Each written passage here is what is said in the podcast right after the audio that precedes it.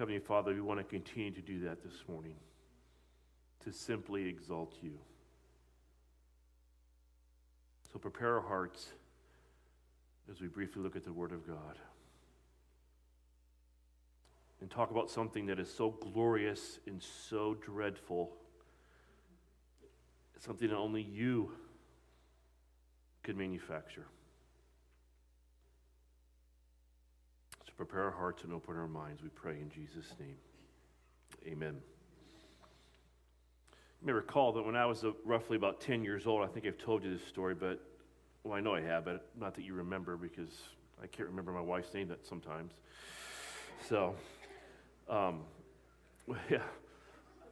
When I was about uh, 10 years old, we lived in Rochester, Michigan, on the corner of Livernois and Tienken Road. And it was like up on a hill.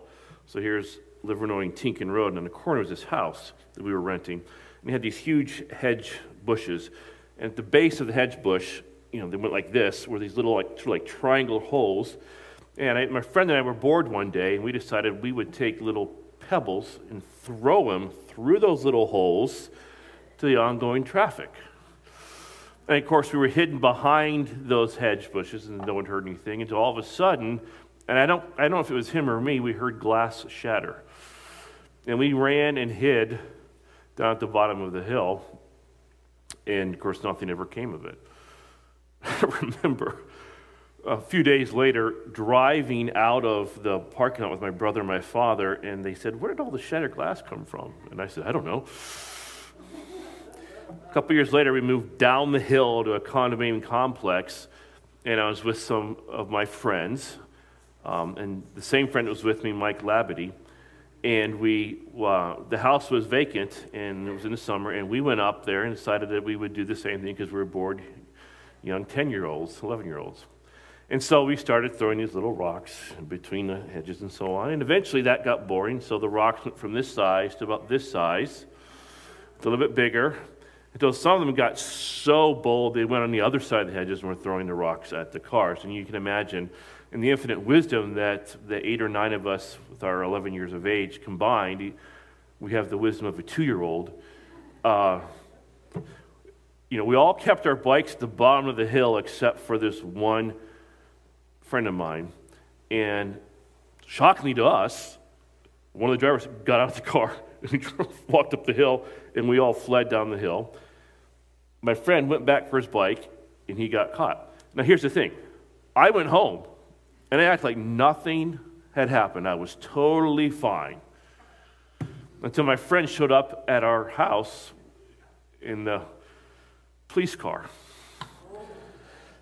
And um, no, I share that story with you because as bad as it was getting caught, what was the worst part of it all was the rest of that day waiting in dread and fear until my father came home. Okay? I ended up getting paddled and then I was grounded for two weeks. And on top of had, we had to go to counseling and meet with the judge and all this stuff and so on and so forth. But the dread of punishment was just almost unbearable. Now, I know that I'm probably the only one in this place that's ever felt that, never been in trouble, because you guys are all, these are righteous saints. Okay. So, but just remember that, the dread of punishment, because this is kind of what is the background of this verse right here. Remember, Jesus pronounced the destruction of the, of the temple, Herod's temple in Jerusalem. By the way, that was a terrifying thought to the Jews. Absolutely terrifying. And the disciples' interest was piqued, so they came to Jesus privately with a question right here as we see this. And really, as you look at this, it's three questions in one When will these things happen?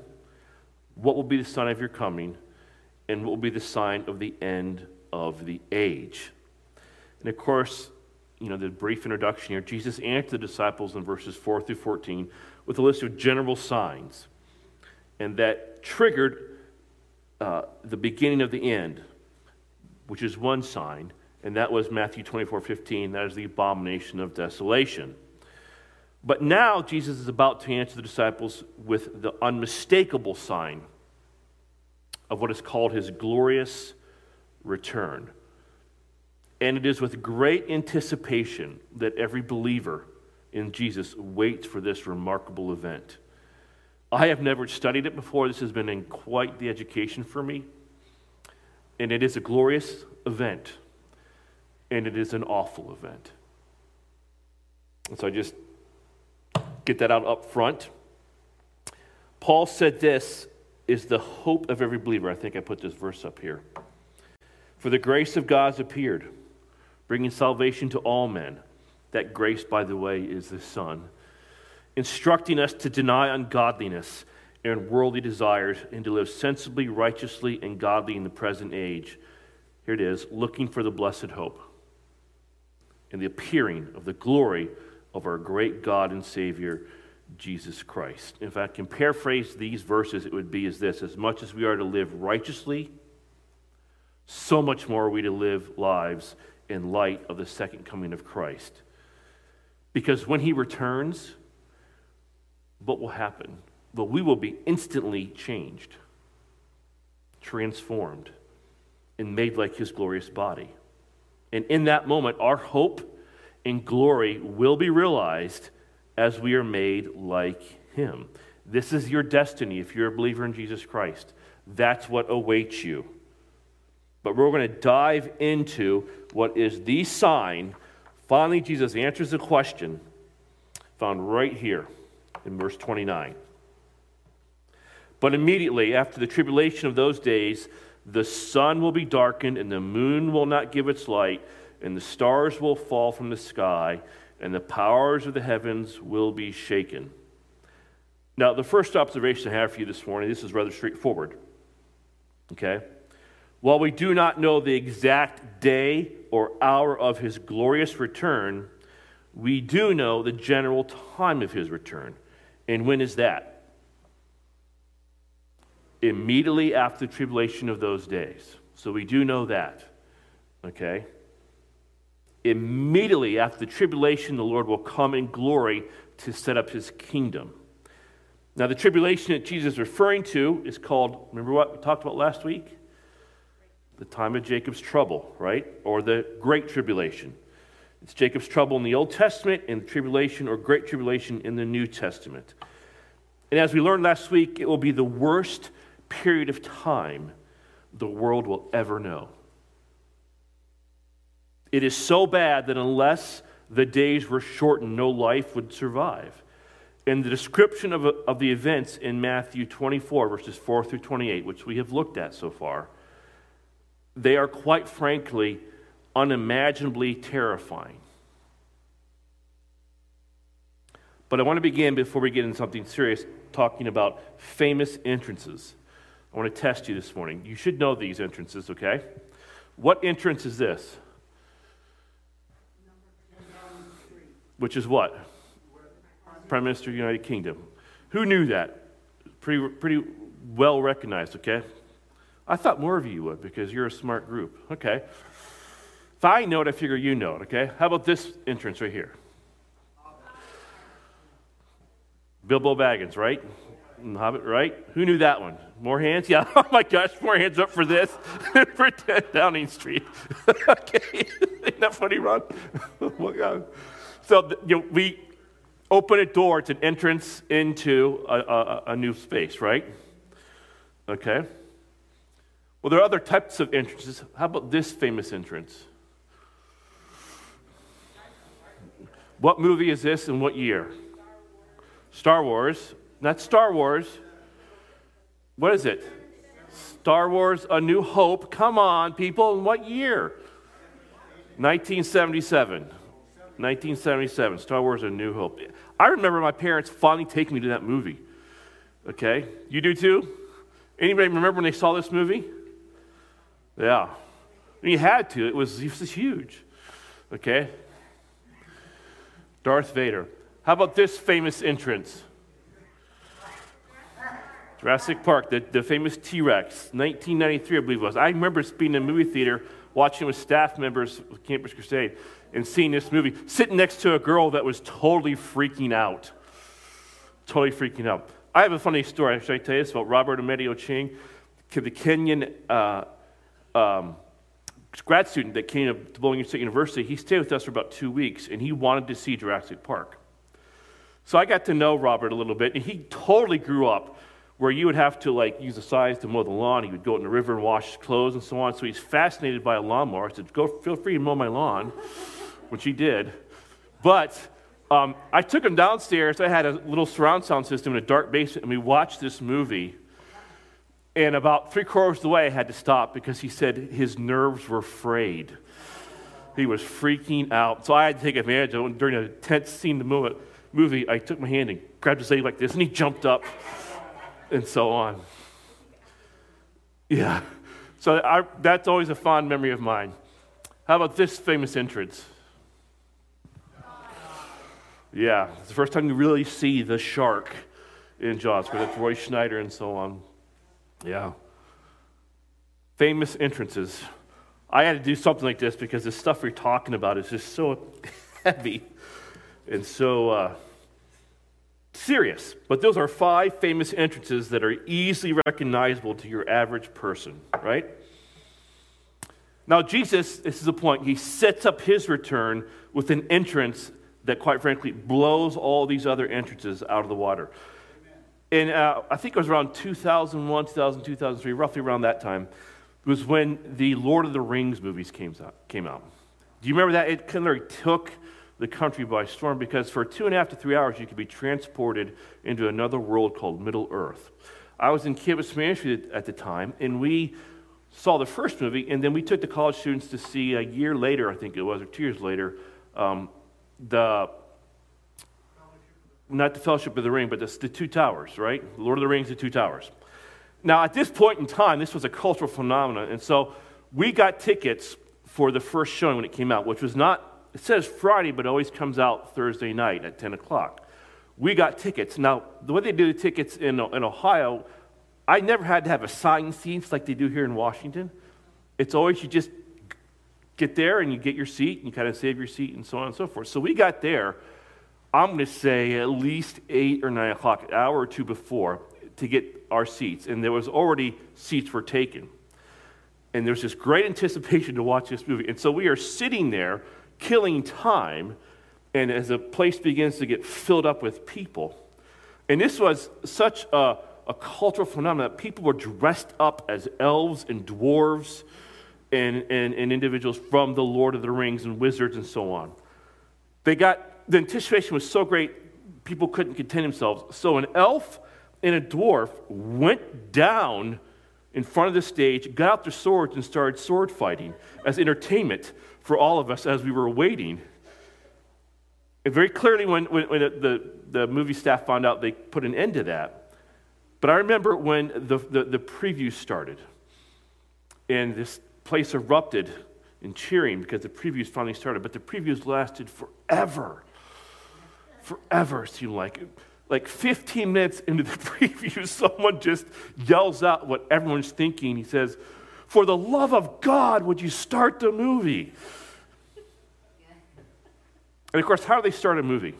What's the first thing they do? They dim the lights. And then the movie starts, and the, the theme song for The Lord of the Rings began. Okay? That's exactly what Jesus is doing here. He's dimming the lights. Look at that again. The sun will be darkened, and the sun, yeah, the sun will be darkened, and the moon will not give its light and the stars will fall from the sky, and the powers of the heavens will be shaking.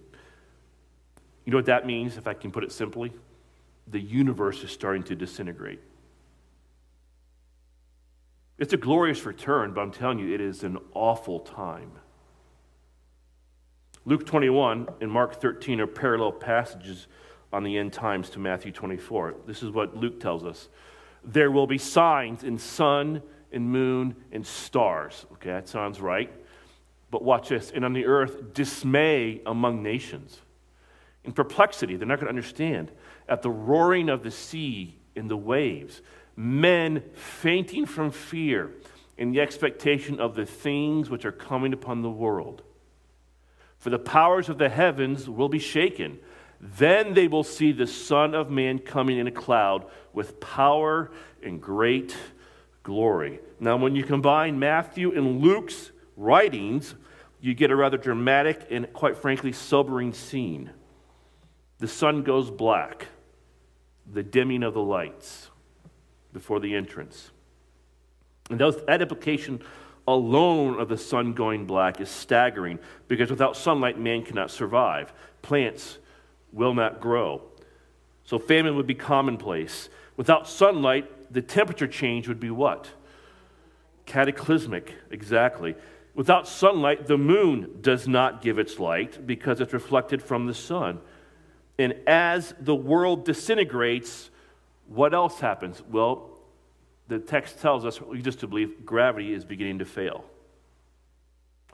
That means the tides are instantly thrown into chaos. Stars begin to tumble out of their places. In Revelation, it is described as this. Did I put this verse up there? No, I did not. I'll just read this to you Revelation 6 14 to 17.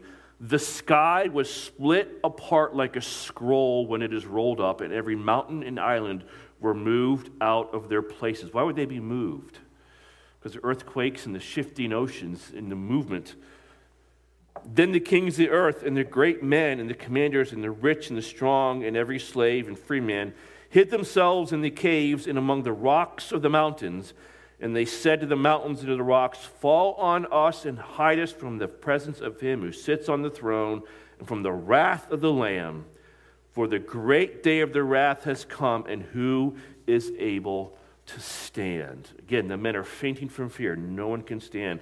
But not only is the sun darkened, not only is the moon is not giving its light, not only are stars falling and the powers of the heaven being shaken, we are now given a glimpse from Luke into what's happening on earth.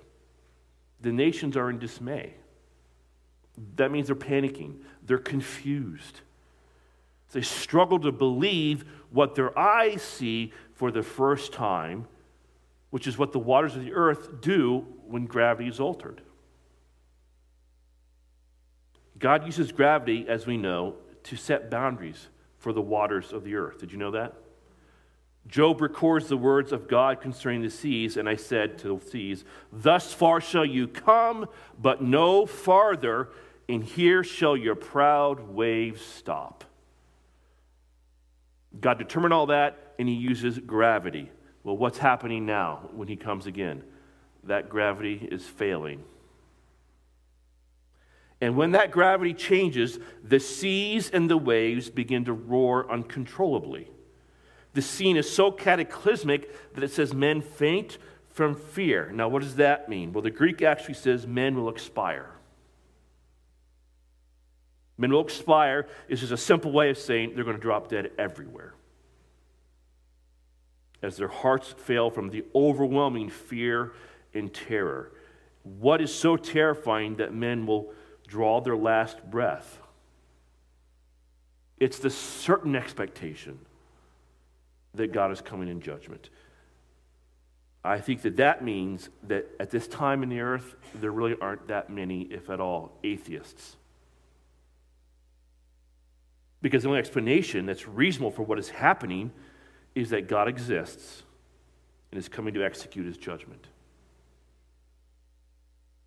And when you read these verses and hear sermons on these verses, it's hard to comprehend what is happening. I mean, how is this possible? Well, there's one key statement at the end of verse 29 that is very helpful. It says, For the powers of the heavens will be shaken. Now, the word heavens, do you know, remember what that means? We've gone over this. It means what? It's the universe. It encompasses the entire universe. Now, the universe is held together by what power? Well, thankfully, Hebrews 1 provides us with the answer. God the Father, through God the Son, made the world. In describing God the Son, he says this And he is the radiance of his glory and the exact representation of nature. In what? He's upholding all things by what? The word of his power. God the Father, through God the Son, created everything. And how is everything created? We just went through this this year. It was spoken into existence. Okay? So everything is upheld by the word of his power. The Son of God is holding all things together. Paul echoes this same thought when he writes this. Remember this? The Son is the invisible image of is the image of the invisible God, the firstborn of all creation. For by him all things were created. Again, we just talked about that, both in the heavens and on the earth, visible and invisible. Now, gravity, is it visible or invisible? But he still created it, right? Whether thrones or dominions or rulers or authorities, all things have been created through him and for him. He is before all things, and look at this, and in him all things hold together. All things hold together. It is God Himself in the Son who holds things together. This is why gravity has never fluctuated, folks. This is why the stars stay in their assigned orbits. This is why the sun rises and sets, and there are days and nights and seasons. Because the unchanging fixed powers of the heavens, scientists can mathematically predict thousands of years into the future what stars and planets will do due to their what? Orbits and rotations. But at his second coming, he speaks, and by the power of his word, he alters the laws he created to govern the universe. It's as if, if I can give you a visual, in one sense, God the Son held everything together in his hand, like this, and he decided to simply let go. The powers that normally hold the universe together no longer do, and result is simply chaos in the universe. All of the heavenly bodies, stars and planets and suns and moons, all of them, at random begin careening through space, and the earth becomes a victim of this incredible breakdown of the entire universe. In my sermon preparation, I came across this name, Immanuel Velikovsky. Have you ever heard of him? He was a Russian American psychoanalyst, writer, and catastrophist. In one of his books, he wrote that if a heavenly body was loose in space and it happened to pass close to the earth and just cause the earth to tilt a fraction on its axis, here's what would happen. And I'm quoting him. At that very moment, an earthquake would make the earth shudder. Air and water would continue to move through inertia. Hurricanes would sweep the earth, and the seas would rush over the continents, carrying gravel and sand and marine animals and cast them onto the land. Heat would be developed, rocks would melt, volcanoes would erupt, and lava would flow from fissures in the ruptured ground and cover vast areas. Mountains would spring up from the plains and would travel and climb on the shoulders of other mountains, causing faults and rifts. Lakes would be tilted and emptied. Rivers would change their beds. Large land areas with all their inhabitants would slip under the sea. Forests would burn, and the hurricanes and wild seas would wrest them from the ground on which they grew and pile them, branch and root in huge heaps. Seas would turn into deserts, their waters flowing away. Now, that sounds an awful lot like a lot of those signs that Jesus said would precede his coming, does it not? Now, I can't, I'm not creative enough, to, don't know enough to write something like this, but it's just inconceivable, isn't it? So, what do we do to try and understand something like this? And we've even got, this is a portion, this is one verse, all we're going to get to this morning, of his glorious return. And you're going to say, why is it glorious? That's next week.